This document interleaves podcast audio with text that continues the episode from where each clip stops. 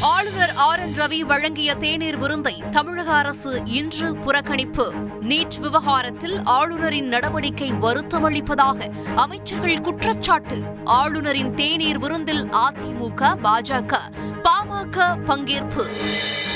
சட்டமேதை அம்பேத்கர் பிறந்த நாள் இன்று சமத்துவ நாளாக அனுசரிப்பு. முதலமைச்சர் ஸ்டாலின் உள்ளிட்ட தலைவர்கள் உறுதிமொழி ஏற்பு. கர்நாடக ஒப்பந்ததாரர் தற்கொலை விவகாரத்தில் அமைச்சர் ஈஸ்வரப்பா ராஜினாமா செய்வதாக இன்று அறிவிப்பு. முதலமைச்சர் பசவராஜ் பொம்மைக்கும் இந்த விவகாரத்தில் பங்கிருப்பதாக காங்கிரஸ் குற்றச்சாட்டு. அறுபத்தி ஓரு நாள் மீன்பிடி தடைக்காலம் இன்று நள்ளிரவு முதல் அமல். உதவித்தொகையை ஐந்தாயிரத்திலிருந்து பத்தாயிரமாக உயர்த்தி வழங்க மீனவர்கள் அரசுக்கு கோரிக்கை. ஆந்திராவில் ரசாயன ஆலையில் ரியாக்டர் வெடித்ததில் ஆறு தொழிலாளர்கள் தீயில் கருகி இன்று உயிரிழப்பு. உயிரிழந்தோர் குடும்பத்திற்கு தலா இருபத்தி ஐந்து லட்சம் ரூபாய் இழப்பீடு வழங்கப்படும் என ஆந்திர அரசு அறிவிப்பு.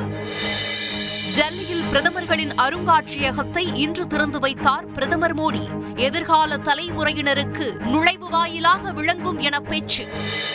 உக்ரைன் மீதான ரஷ்யாவின் போர் இன்றுடன் ஐம்பதாவது நாள் நிறைவு. கருங்கடல் பகுதியில் ரஷ்ய போர்க்கப்பலை தாக்கி அழித்ததாக உக்ரைன் அறிவிப்பு